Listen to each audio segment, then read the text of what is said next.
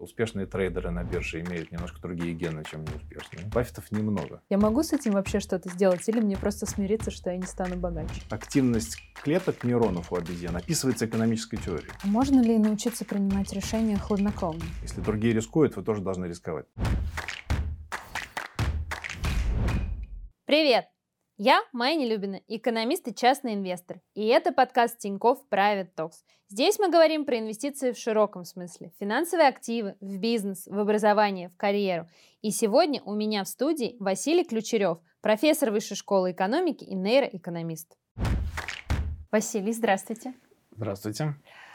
А, спасибо большое, что пришли. А, и я прям сразу начну с вопроса в лоб. Что такое нейроэкономика? Нейроэкономика – это такой секси-термин, который используют нейробиологи. И термин на самом деле немножко обманчив, потому что гораздо более популярен термин нейробиология принятия решения.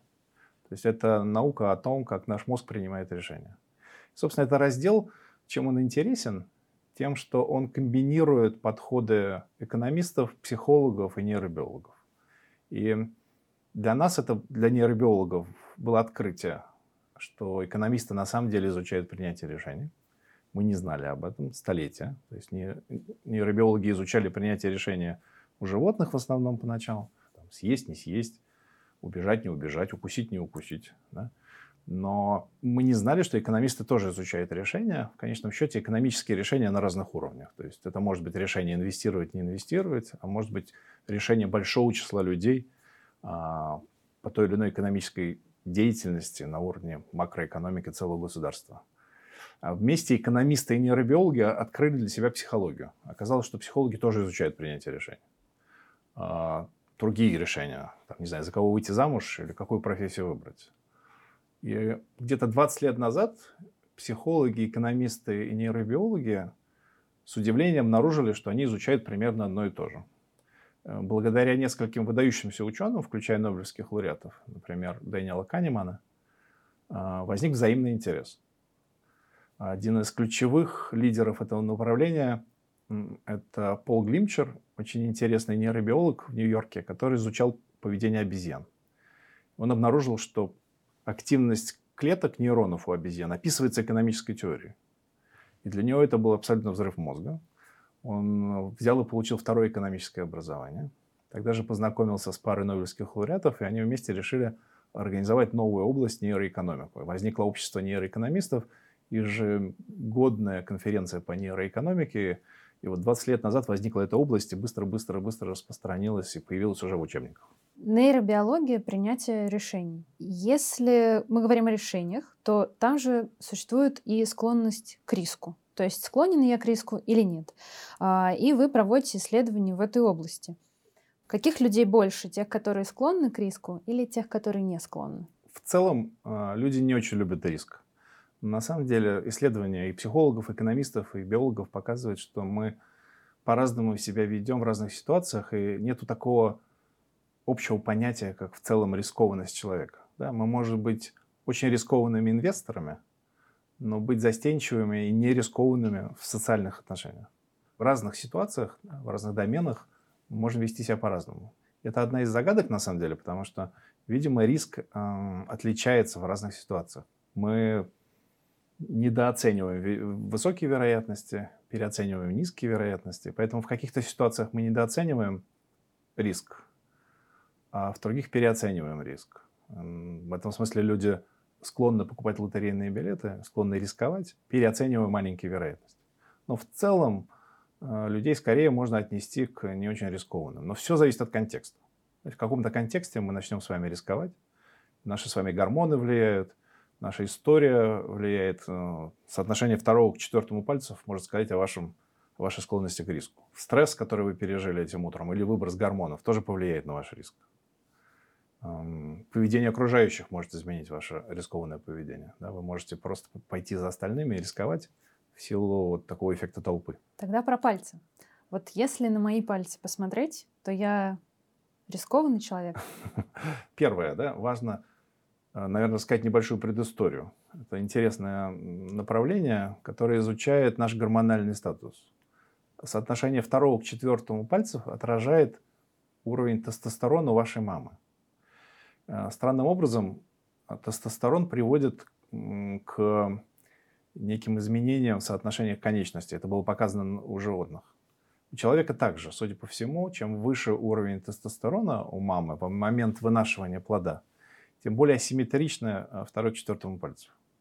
И большая асимметричность обычно связана с большей рискованностью. Э, интересные исследования показали, что успех у трейдеров на бирже, например, коррелирует с соотношением второго к четвертому пальцев и также к утреннему уровню тестостерона, который они испытывают. Я как-то угодил на лекцию такого Майкла Коутса, который изучал эти феномены у трейдеров. И он любопытно рассказывал об своих исследованиях. Он бывший трейдер, э, который заинтересовался исследованиями мозга и гормонов. И сейчас э, он нейроэкономист. Он очень интересно рассказывал, что если бы трейдер знал соотношение второго к четвертому пальца и знал уровень утренней тестостерона, он мог бы увеличить свои доходы в два раза. В этом смысле а, гормональный уровень также влияет на риск. Ну вот давайте все-таки, я хочу прямо сейчас понять. Нет, смотрите, нам нужно взять с вами линейку. Это можно загуглить. Вы э, измеряете длину а, второго к четвертому, высчитываете соотношение. Если оно меньше единицы, чем больше а, отличается длина пальцев, тем вероятнее вы более склонны к риску. Это, судя по всему, отражает чувствительность вашего мозга к собственному тестостерону. То есть в момент вынашивания мама э, выделяла больше тестостерона и сделала вас более чувствительным к собственному уровню тестостерона. И он запускает некое рискованное поведение, легче, чем у других людей. Поэтому надо всем вооружиться линейками, посчитать, загуглить, а, посмотреть, как это делать правильно, и задуматься, склонны вы к риску или не склонны. А вы на себе такое упражнение проделывали? Ну, насколько я измерял, э, я не очень склонен к риску. В принципе, это похоже на правду. А у трейдеров, вот вы говорили, какие у них высокое соотношение или низкое? То есть у них как раз... У успешных трейдеров э, большая симметрия. То есть, судя по всему, они чувствительны к тестостерону. И исследования показали, что доходы трейдеров положительно коррелировали с асимметрией. Да? Чем больше, более чувствительны они к тестостерону, тем больше они зарабатывают. То есть, чем больше у них разница между вторым и четвертым да. пальцем, тем больше они зарабатывают. Да. А что еще влияет на принятие решений? То есть это возраст э, и, например, я не знаю, образование, да, и среда?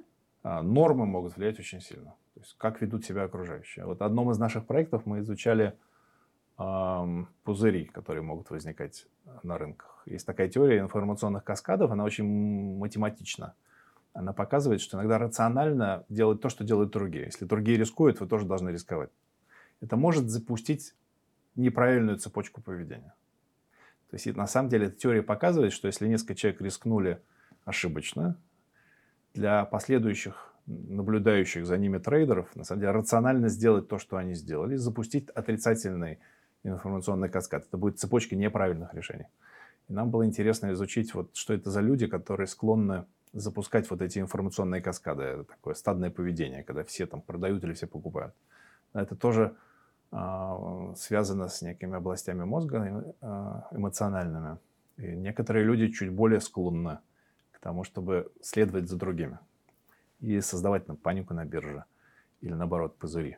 Это как все покупают акции Тесла, потом все продают да, акции Тесла, да, потом да. все покупают э, Да, вот такие, э, такие истории могут быть э, иногда и э, с хорошим исходом, а иногда привести к, к серьезным проблемам. Вот наш проект один, мы изучали, что же в мозге отличает тех, кто запускает информационные каскады, тех, а, кто менее влияем окружающим. И что же?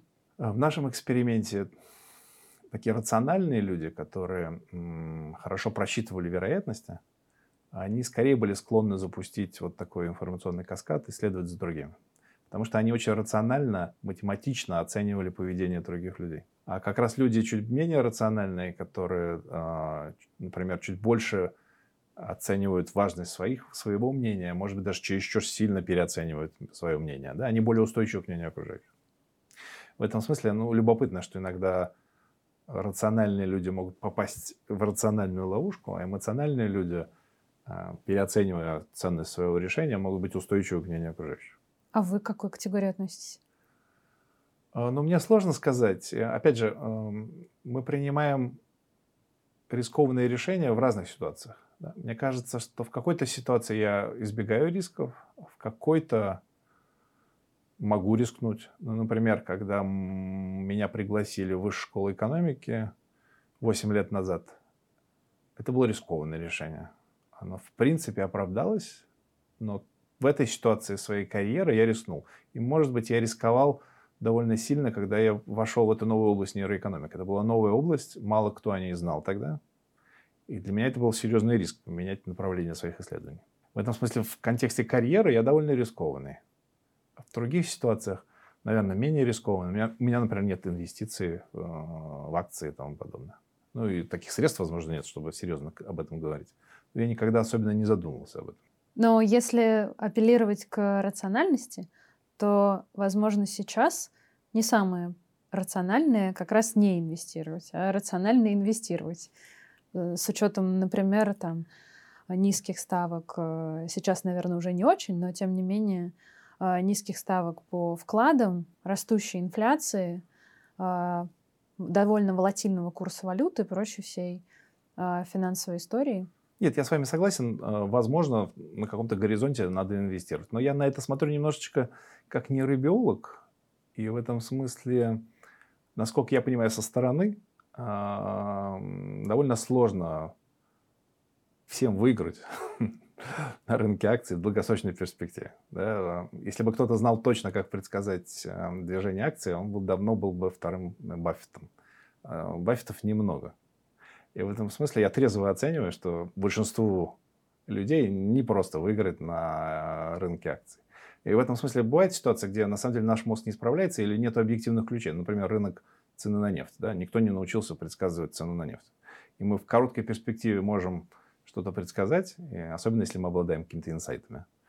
А в длинной перспективе, ну, покажите мне того человека, который может предсказать цену на нефть. И в этом смысле рынок акций чем-то похож. А, Э, на цену на нефть, довольно сложно здесь выиграть. Кто-то, безусловно, выигрывает, но в среднем, э, трезво оценивая мои способности экономические, да, я с трудом представляю, что я обогащусь на рынке акций. Хотя, может быть, я не прав. Мне, например, сейчас более актуально, э, я понял в результате локдауна. Это хорошее место на природе, где можно писать статьи и книжки. И в этом смысле я сейчас первую в жизни инвестицию сделал в кусок земли. Может быть, там построю себе домик и буду там писать статьи. Но это же тоже инвестиция. Да, поэтому это чуть ближе мне. А в этом смысле, к сожалению, сапожник без сапог. Мы, может быть, изучаем эти процессы, а, но сами э, не являемся такими уж экспертами. Хотя мои там студенты чем-то таким занимаются. Василий, а почему вы заинтересовались нейробиологией, а потом нейроэкономикой? Нейробиологией я заинтересовался в пионерском лагере потому что мне а, мой товарищ показал книжку про животных, а, я заинтересовался животными, стал, мечтал на самом деле быть зоологом и иметь собственный зоопарк.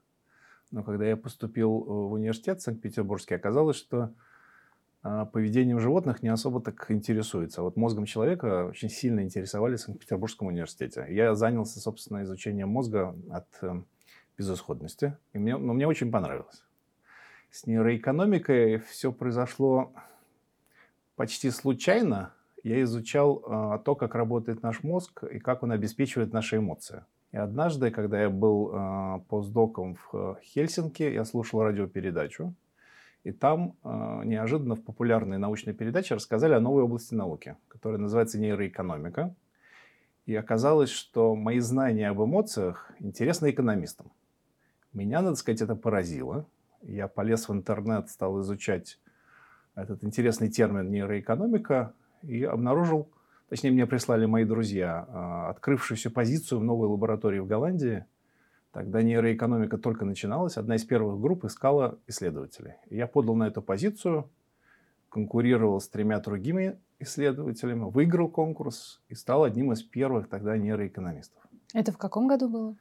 Это было где-то в 2005 2004 а, году.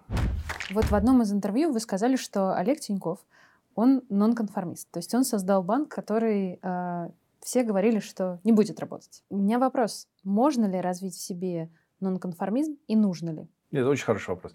На самом деле мы с вами бы не хотели жить в обществе из одних нонконформистов.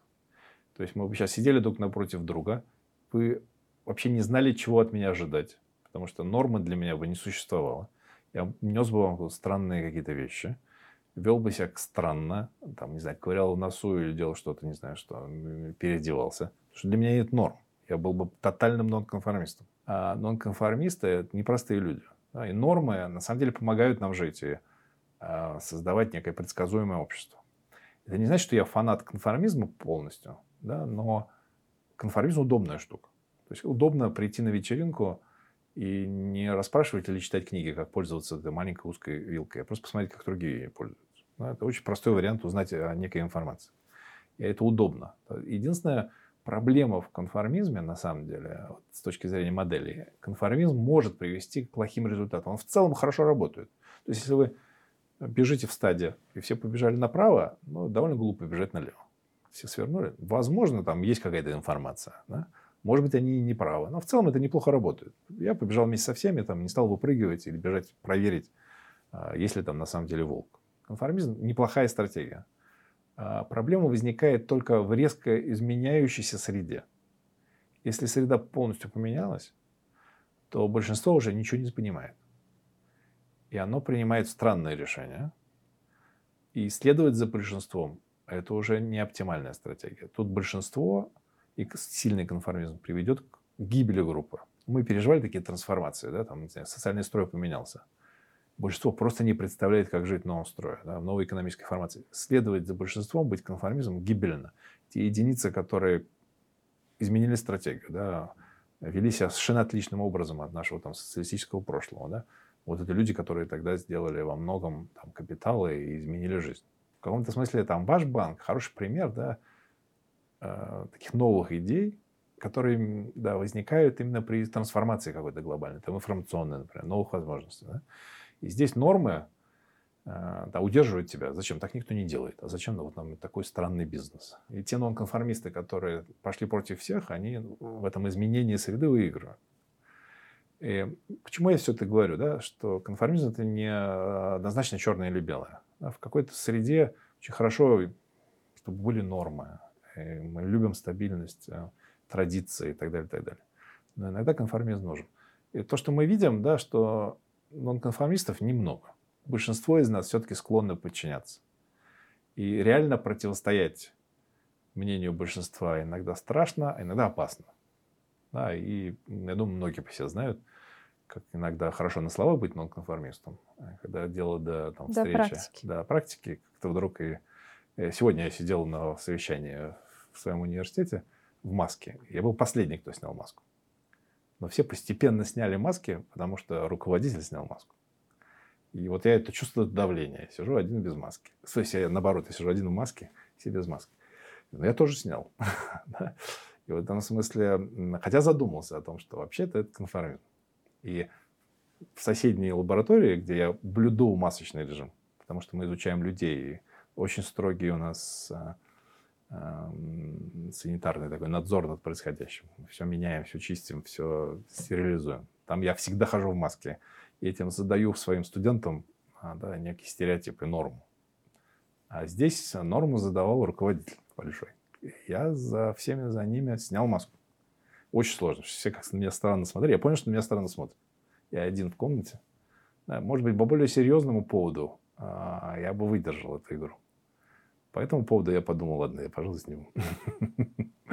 Вам нужно было просто найти какого-нибудь второго, чтобы он к вам присоединился. Ну, там была моя подчиненная. Она первая сняла сдала меня. Э, вот. Не, ну это просто примеры из жизни. На самом деле это, это бывает непросто. Бывает просто опасно. Да? Если вы надели там э, шарф Спартака на трибуне Зенита, то очень сложно быть э, нонконформистом. Надо упрятаться. Хочу перейти к эмоциям. Вот какие эмоции влияют на инвесторов на рынке или на трейдеров? Вы что-нибудь такое изучали, читали исследования? Ну, смотрите, мы э, все-таки изучаем работу мозга в основном. Да? Конечно, она связана с эмоциями. Э, на трейдеров, я уже упоминал, влияет множество факторов. Сегодня такая доминирующая теория в нашей области связана с тем, что у нас есть несколько систем принятия решения, причем их много, и они связаны с разными областями мозга. Мы знаем области, например, отвечающие за получение вознаграждения. Эти области богаты допамином, таким нейромедиатором, а, важным нейромедиатором, который отвечает за ожидание вознаграждения. На эту систему, на допамин влияет большинство известных там, наркотиков, а, стимулянтов, а, не знаю, все от никотина до чая, на самом деле влияет на эту область, связанную с ожиданием вознаграждения. И исследования показывают, что эта область, в первую очередь, это прилежащее ядро, она находится в глубине вашего мозга, там астрономическое количество допамина. Она отвечает за рискованное поведение, она промотирует рискованное поведение. Чем более она активна, тем более вы рискованы. Но в то же время все сбалансировано в мозге. Есть другие области. В первую очередь инсулярная кора – это область э, в глубине ваших височных областей мозга – а, по латыни островок. Это такой отдельный островок мозга, очень эмоциональный и а, очень сильно реагирует на всякие отрицательные события. И вот эта инсулярная кора, она не любит рисковать. И у вас в мозге такой баланс активности. А, более трезвая, при этом эмоциональная инсулярная кора не любит рисковать и чаще вас удерживает от этого. Жаждущее вознаграждение, прилежащее ядро, полное допамина, она хочет рисковать да, и она промотирует риск. И судя по тому, что мы видим, в первую очередь ваше рискованное поведение или э, решение принять на себя риски связано с большей активностью прилежащего ядра, большей активностью допамина. К этому всему мы должны достроить еще множество областей мозга, потому что есть еще самоконтроль, еще какое-то долгосрочное планирование и так далее, и так далее. Но вот в первую очередь э, более аверсивная к риску инсулярная кора или более жаждущая риск а, прилежащие ядро, вот они определяют ваше решение. Назвать их эмоциями можно, но на самом деле это скорее что-то другое. Для нейроэкономистов мы иногда избегаем термин эмоции, мы конструируем некую свою систему в мозге, иногда избегая этих лейблов, а, что это горе, сожаление и так далее, и так далее. Мы скорее говорим, какая область активна. И если прилежащее ядро стимулирует риск, то а, мы, мы можем предсказать, что какие-то ситуации будут стимулировать риск. Например, хорошее было исследование в Стэнфордском университете, еще маленькое. Они подумали, как мы можем стимулировать рискованное поведение. А, мы знаем, что прилежащее ядро, там полно допамина, оно любит риск, но это же, эта же область любит вознаграждение. И они предъявили команде мужчин эротические фотографии.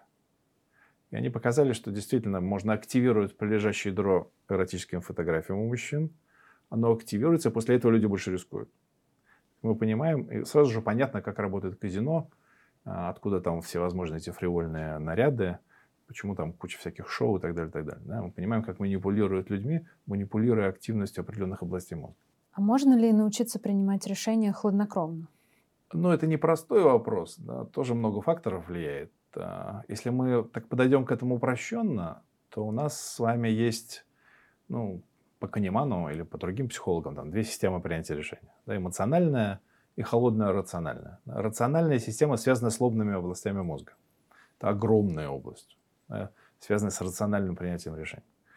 Исследования показывают, что да, она может подавлять активность эмоциональных областей. Не всегда. Ну, например, Э, лобные области формируются примерно к 23 годам. Поздно довольно. То есть э, все проблемы с самоконтролем э, и холодными решениями у подростков, возможно, связаны во многом с недоразвитостью еще лобной области коры. И она у нас с вами сильно отличается. Например, то есть то... ругать детей бесполезно иногда Нет, до 23 ну, лет? наверное, стоит ругать. Просто надо иметь в виду, что их система принятия решений еще не сформировалась. Их самоконтроль работает совершенно по-другому. И а, более того, мы сильно отличаемся. А, вот эти области одни из наиболее наследуемых. То есть а, мы можем сильно отличаться по генам, связанным с этими областями. У кого-то будет генетически более сильный самоконтроль и менее. В принципе, есть методы, которые позволяют вам себя контролировать. Да? В чем тут проблема? В том, что да, вы можете включить самоконтроль и попытаться проконтролировать систему 1, вот систему эмоций. Но вы не знаете, о всех процессах, которые там происходят. Ну, грубо говоря, в вашем подсознании, в вашем бессознательных процессах. Вы не знаете, какую информацию получает ваша эмоциональная система. Эм, исследования показывают, что вы можете предъявлять информацию подсознательно, да, маскируя ее. То есть сознание не будет в курсе, что то видели. А ваша система один эмоциональная, она реагирует. То есть вы даже не в курсе той информации, которую она получает из окружающей среды. Ваше сознание даже не в курсе, а, какие именно факторы начинают на вас влиять. Ну, например, если очень быстро предъявлять фотографии и маскировать их на экране, человек не видит их. И э, исследования показывают, что сознание не будет в курсе, что вы видели.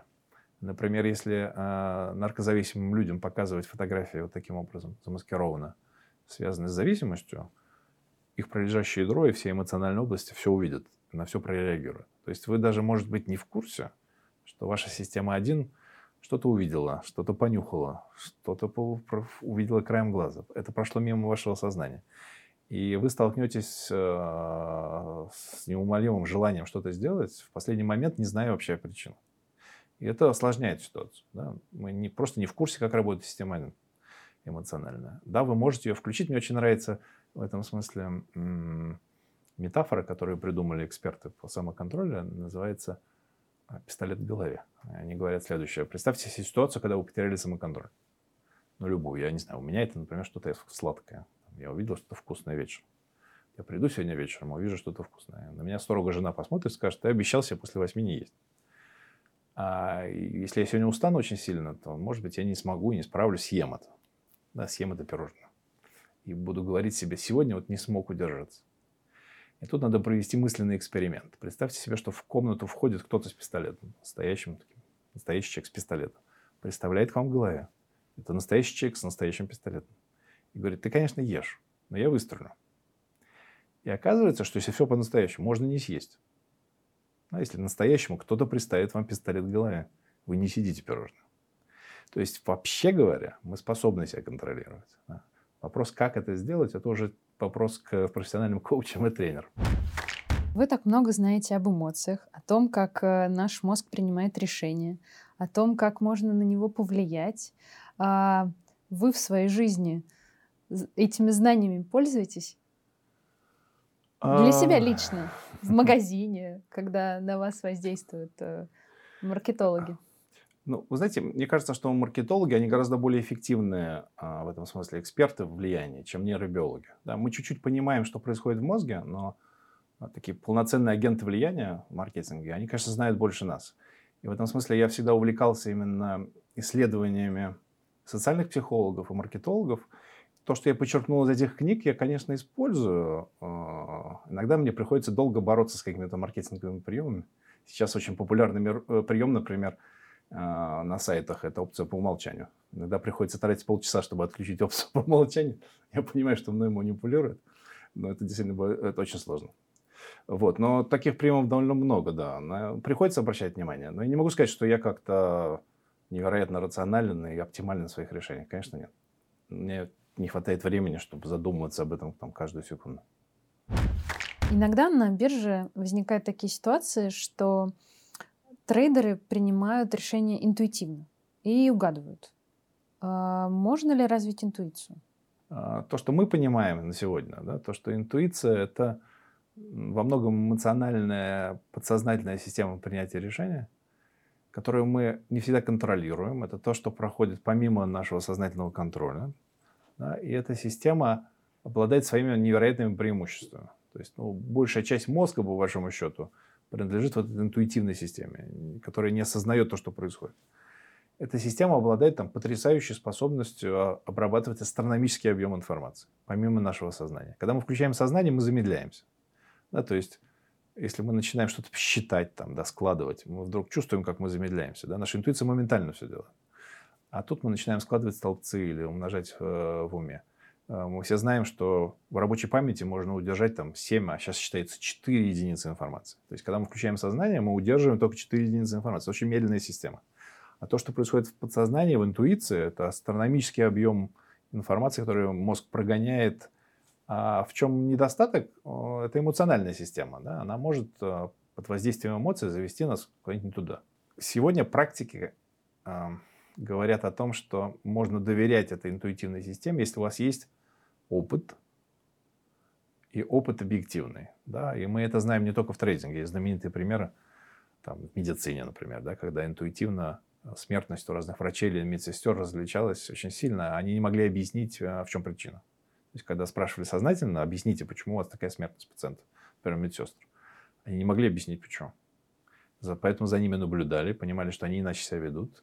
А их интуиция в результате опыта многочисленных проб и ошибок была натренирована, и они могли принимать оптимальные решения, лучше врачей, да, которые а, принимают сознательные решения. Также и в экономических решениях. Да, если у вас большой опыт, есть объективная обратная связь, да, ваша интуиция может быть натренирована и работает лучше, чем система. Да. На самом деле очень много случайного в жизни и много иллюзорных каких-то знаний. А, наш мозг очень любит находить объяснения даже тому, что не имеет объяснения. Да, то есть, а, видимо, эволюционно наш мозг подсказывает нам какие-то упрощенные варианты решений. И очень часто нам кажется, что мы можем объяснить что-то. Можем ли мы на самом деле, реально эффективна ли наша интуиция? Это вопрос. Она не всегда а, эффективна. Наш мозг очень любит делать какие-то упрощенные заключения. Но я еще понимаю, что часто отсутствие прогноза, ну, это все равно хуже, чем какой-либо плохой прогноз. Да. И сам прогноз может влиять, мне кажется, на экономическую а, ситуацию. Если о, Баффет сделает прогноз, это на многое влияет. В этом смысле, да, нам нужен прогноз. Но мы объективно многого не знаем и не понимаем. Да? И мне немножечко со стороны иногда любопытно наблюдать за экономическими комментариями. Мне кажется, очень часто люди делают вид, что не понимают, что происходит. Это, кстати, было большое открытие для меня, когда я стал общаться с экономистами. Мне всегда казалось, что экономика – это такая классная совершенно математичная наука, где все объяснено. И когда я узнал, что они сами там довольно иронично относятся к своим прогнозам, своим теориям и к тому, что они понимают, а для меня это было большое открытие. Что что в экономических науках все тоже примерно понимают, что они мало что понимают. В одном интервью вы рассказали, что нейроэкономист Пол Зак а, сделал исследование по впрыскиванию окситоцина в нос трейдерам. И они, а, соответственно, охотнее принимали решение покупать. А, расскажите, пожалуйста, об этом поподробнее. Ну, Пол Зак – это один из таких поборников окситоцина. Он считает, что это гормон, который влияет на доверие в целом. То есть мы начинаем больше доверять социальным контрагентам. Э, первоначально этот гормон изучался в контексте, на самом деле, материнства. Потому что всех удивляло, э, почему мать начинает заботиться о своем потомстве, казалось бы, о каком-то новом объекте, который она в первый раз видит, и оказалось у животных, да, что за это отвечает очень э, мощно э, перестраивающийся мозг под воздействием окситоцина. Связь между двумя организмами плотная, да, вот такая на уровне мать-дитя, на уровне пары, а во многом происходит благодаря окситоцину. То есть один из вариантов выделить у своего коллеги окситоцин – это обняться. И, судя по всему, действительно окситоцин э, увеличивает доверие между партнерами. И в этом смысле он может промотировать инвестиционное поведение. Как всегда бывает, у этого есть обратная сторона – то есть Пол Зак, он чуть ли не книжку написал о том, что это гормон мира там, и счастья. Тут же нашлись люди, мои коллеги э, в Роттердаме, которые стали изучать это подробнее и обнаружили, что, конечно, есть обратная сторона у любого химического вещества. В этом смысле вы продуцируете, судя по всему, доверие внутри группы, но мы как социальные существа а, при этом нивелируем, уменьшаем доверие во внешних группах.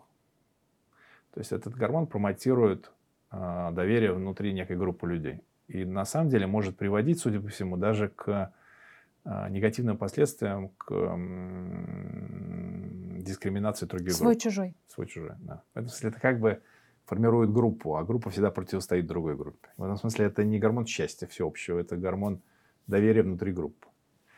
И э, я думаю, что и на уровне инвестиций здесь тоже есть какие-то неоднозначные последствия. То есть там, кому вы доверяете в э, этом контексте, вы будете доверять еще больше. Может быть, тому, кому вы раньше не доверяли, не считаете а член какой-то другой группы, ваше доверие может, наоборот, э, ухудшиться.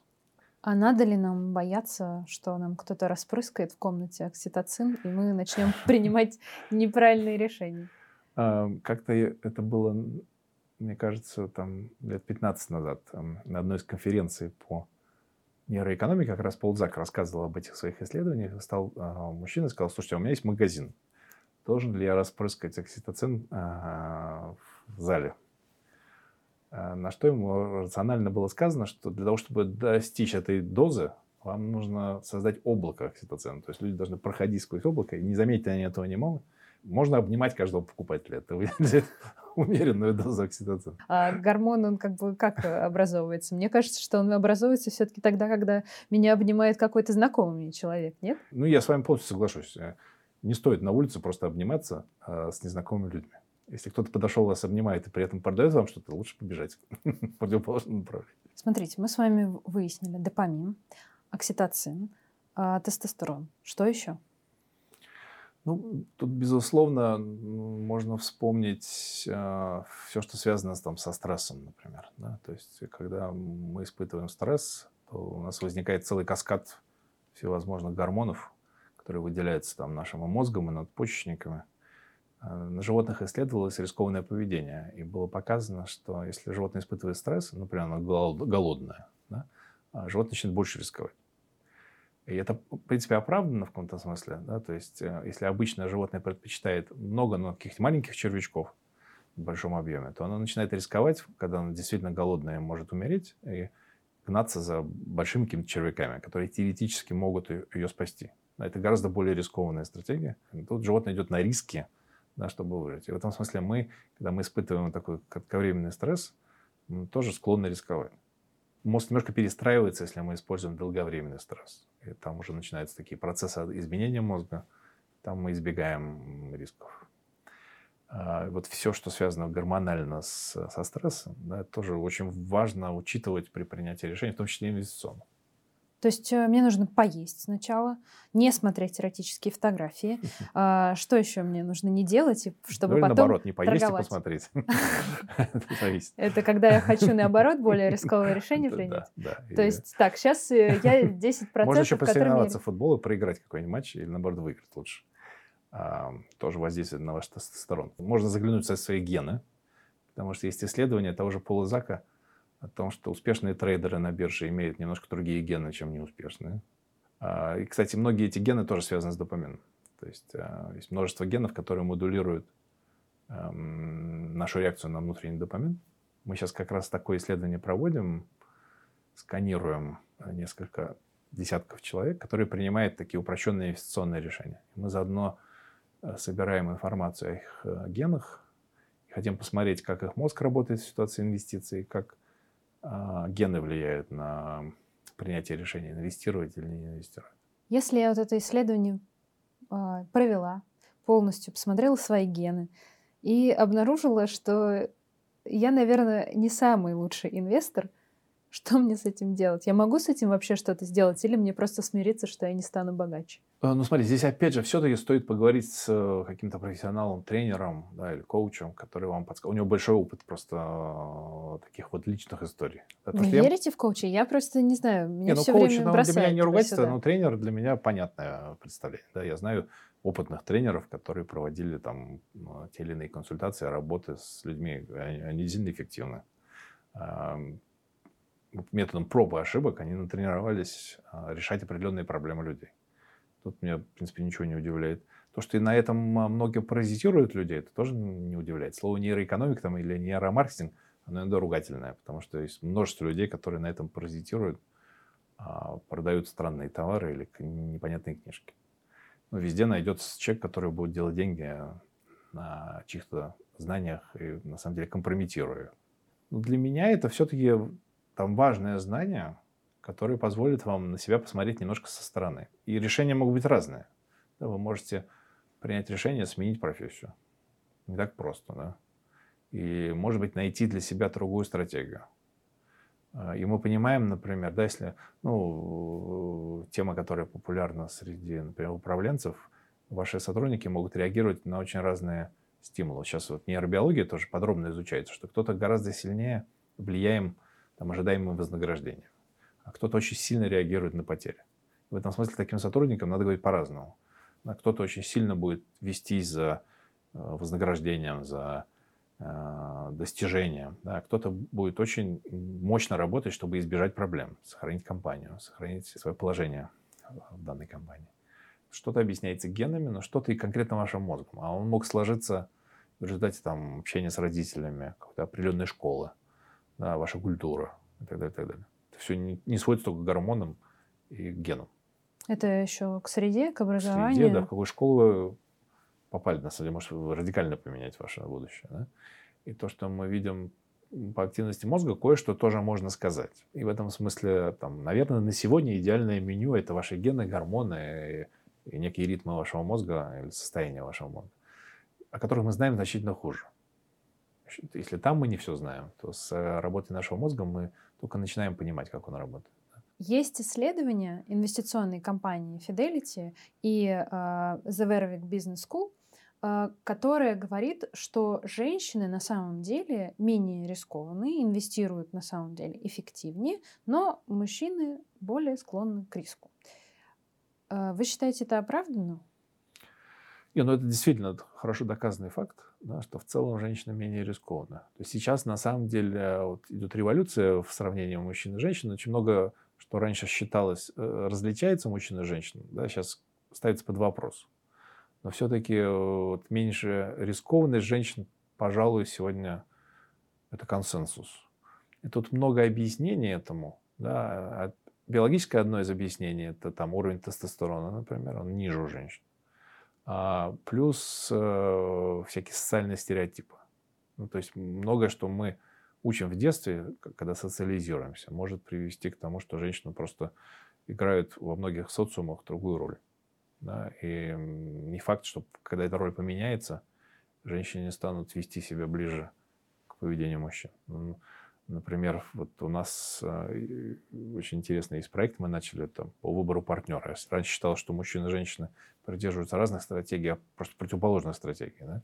Консервативная там женщина, которая ищет одного партнера, и абсолютно безбашенные мужчины, которым все равно биологически надо только распространить своих потомков. Сейчас просто радикально поменялся взгляд на это. Мы видим, что стратегия мужчин и женщин очень похожа, все зависит от контекста. В этом смысле мы не знаем, куда мы движемся с э, принятием решения в ситуации риска, вот со сменой новых, с приходом новых норм. Да, и не удивлюсь, что через 10 лет нам придется поменять представление о том, что такое женщина в ситуации риска и что такое мужчина в ситуации риска. А если про ваши личные финансы, окей, э, про инвестиции понятно. А про, например, склонность накапливать.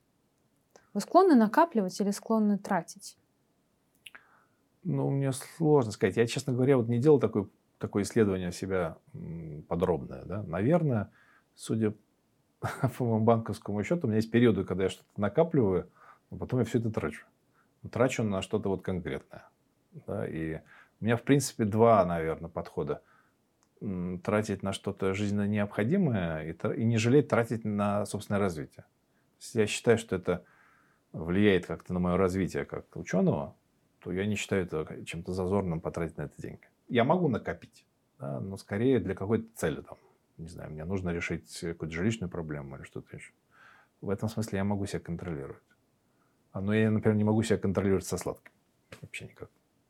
Да, то есть я могу, в принципе, себя контролировать в финансовых решениях, но вот заставить себя не съесть что-то вкусное, а сладкое очень сложно. А какой у вас любимый десерт? Любимый десерт? Ну, да, на самом деле зависит от сезона. Да? То есть какой-то сезон это может быть печеное яблоко, но только действительно хорошее яблоко. А в какой-то сезон это может быть правильный, там, не знаю, даже кекс. Но он должен быть из правильного очень магазина. А какие-то более сложные десерты. Моя супруга фанат эклеров. В этом смысле, а, да, может быть, хороший эклер тоже неплохо. Кстати, о сахаре. Это же тоже запуск и каких-то гормонов, а, и а, я так понимаю, что процессов большого количества в нашем мозге. Я просто на каком-то базовом там, бытовом примере хочу понять. Например, если я съем шоколадку, то у меня на какой-то период времени э, усилится работа мозга, то есть он будет более активно работать, или это обман какой-то очередной, который я где-то не там Смотрите, почерпнула? насколько я понимаю, современные взгляды, да, то вот эта одна шоколадка вряд ли изменит драматический баланс, энергетический баланс в мозге, э, который действительно приведет к а, какому-то всплеску вашей активности. Это довольно устойчивое убеждение. как-то я попытался поискать, вообще говоря, какие-то научные факты за ним. И, если честно, я ничего реального такого не нашел в современных исследованиях. большинство моделей, которые моделируют приток э, там, сахара, глюкозы э, в кровь и в мозг, показывают, что этого недостаточно для того, чтобы произошли какие-то значимые энергетические изменения. Они, скорее всего, происходят на психологическом уровне. Да? То есть вы чувствуете удовольствие там, и как-то меняете внутренний баланс. Это как плацебо. Ну, в каком-то смысле плацебо, да. Насколько я понимаю вот текущую ситуацию, текущие исследования. Скорее, мне кажется, вот наше такое легкое предубеждение, но которое может вам помогать.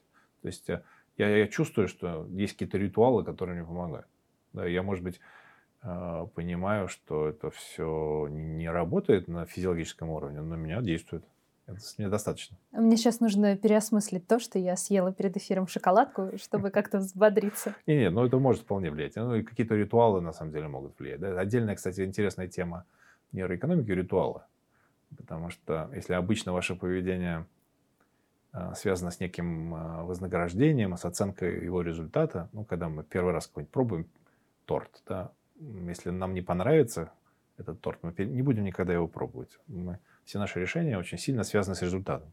Или вы инвестировали в какую-то компанию, а, получили отрицательный результат, и больше не будете, скорее всего, там, в, этом, в этом контексте инвестировать. Но ритуалы очень сильно отличаются от обычных решений. То есть, если вы ритуализируете действия, то есть, э, если не просто вы выпили чашку кофе, а каждое утро пьете чашку кофе, это превращается в привычку. И мы видим на уровне мозга, как результат вашего действия уходит из привычных нам областей, вот связанных с допамином, с прилежащим ядром, с ожидаемым удовольствием, с испытанным удовольствием. Они уходят оттуда. Эти решения не вызывают этого более всплеска допамина. Они вызывают активность совершенно других областей мозга. Активность перемещается. И оказывается, что ваше действие вот в утренней чашке кофе, она связана не с результатом, да, с вкусным кофе, а с действием.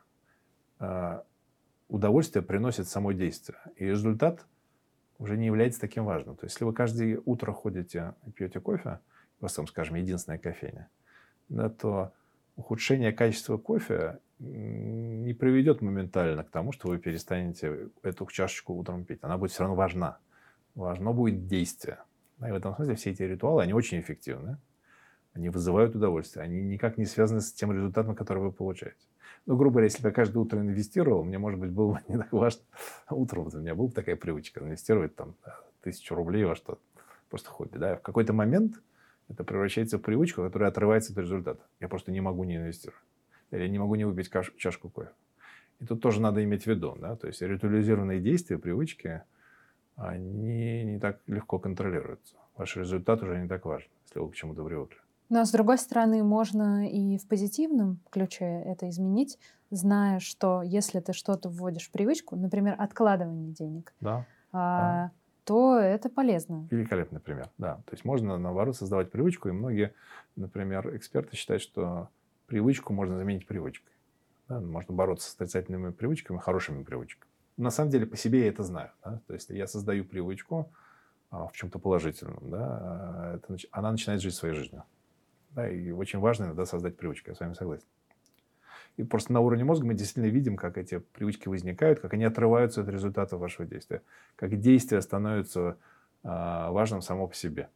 Спасибо большое. Спасибо. Спасибо. Друзья, это был подкаст Тинькофф Private Talks.